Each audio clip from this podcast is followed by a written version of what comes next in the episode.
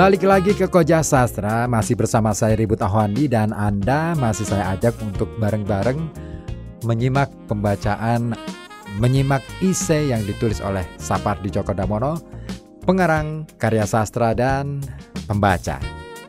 Anda di wilayah yang mana ini? Pengarang ataukah pembaca? ya, boleh jadi kita adalah pembaca, tapi sekaligus boleh jadi kita menjadi juga seorang pengarang. Karena sebenarnya antara pembaca dan pengarang punya hubungan yang sangat uh, erat, uh, sangat berkait, berkait ya.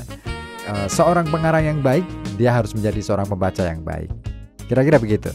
Dan tadi kita sudah mulai dari bagian pertama uh, mengenai apa yang akan dibahas di dalam ise yang ditulis Sapardi Djoko Damono ini, yaitu mengenai ada baiknya kita mencoba untuk melihat sastra ini dari sisi isi dan juga bentuk.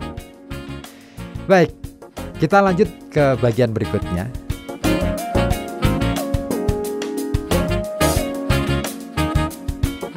Ditinjau dari segi isi, sastra biasanya dikatakan sebagai karangan yang tidak mengandung fakta tetapi fiksi. Sastra dibedakan dari berbagai jenis tulisan lain seperti berita, laporan perjalanan, sejarah, biografi, dan tesis.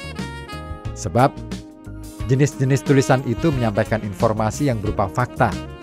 Nah, dengan demikian, menurut pandangan ini, jelas bahwa sastra adalah segala jenis karangan yang berisi dunia hayalan manusia yang tidak bisa begitu saja dihubung-hubungkan dengan kenyataan. Konsekuensi pandangan ini adalah bahwa dunia diciptakan sastrawan dalam puisi, novel, dan drama merupakan hasil khayalan yang harus dipisahkan dari dunia nyata, yakni dunia yang kita hayati sehari-hari ini. Untuk menjelaskannya, saya akan mengambil novel karya Marah Rusli yang terbit pada tahun 1922, judulnya Siti Nurbaya, sebagai contoh. Ya, tokoh-tokoh dalam novel tersebut seperti Siti Nurbaya, Samsul Bahri, dan Datuk Maringgih harus kita anggap sebagai tokoh-tokoh hayalan yang sepenuhnya merupakan ciptaan pengarang. Mungkin sekali di Padang pernah hidup orang-orang dengan nama serupa. Namun mereka itu jelas tidak terlibat dalam serentetan peristiwa seperti yang digambarkan pengarang dalam novelnya. Nah, harus dicatat bahwa jika kita berada di Padang, ada kemungkinan orang setempat akan menunjukkan suatu tempat yang dikatakan sebagai kuburan Siti Nurbaya.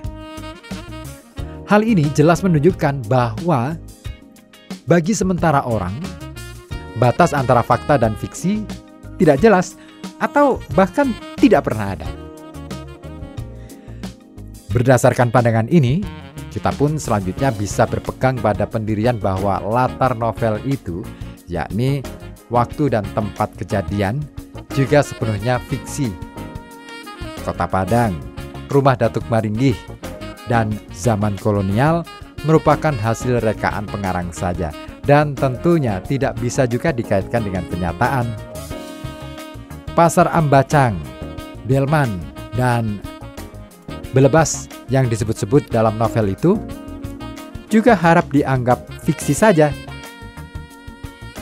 Konsekuensi pandangan ini adalah bahwa nilai-nilai dan kaidah-kaidah yang ada dalam dunia itu tidak usah dikait-kaitkan dengan nilai-nilai dan kaidah-kaidah yang kita yakini atau kita tolak.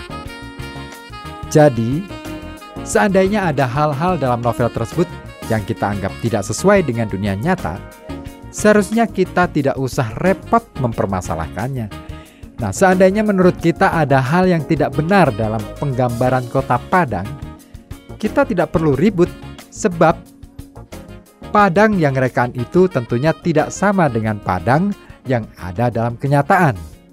Hanya kebetulan saja nama yang dipilih pengarang sama. Juga seandainya ada yang menurut kita tidak logis dalam penggambaran mengenai perkembangan psikologis tokoh Siti Nurbaya. Kita pun tidak usah mengkritiknya berdasarkan teori ilmu jiwa, karena ilmu itu hanya bisa diterapkan pada manusia nyata dan tidak pada manusia rekaan.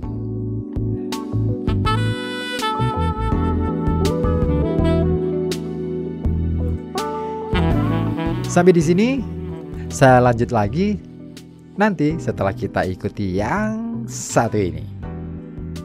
Tetap di FM 91,2 Radio Kota Batik News Interaktif Solutif, tetap di Koja Sastra.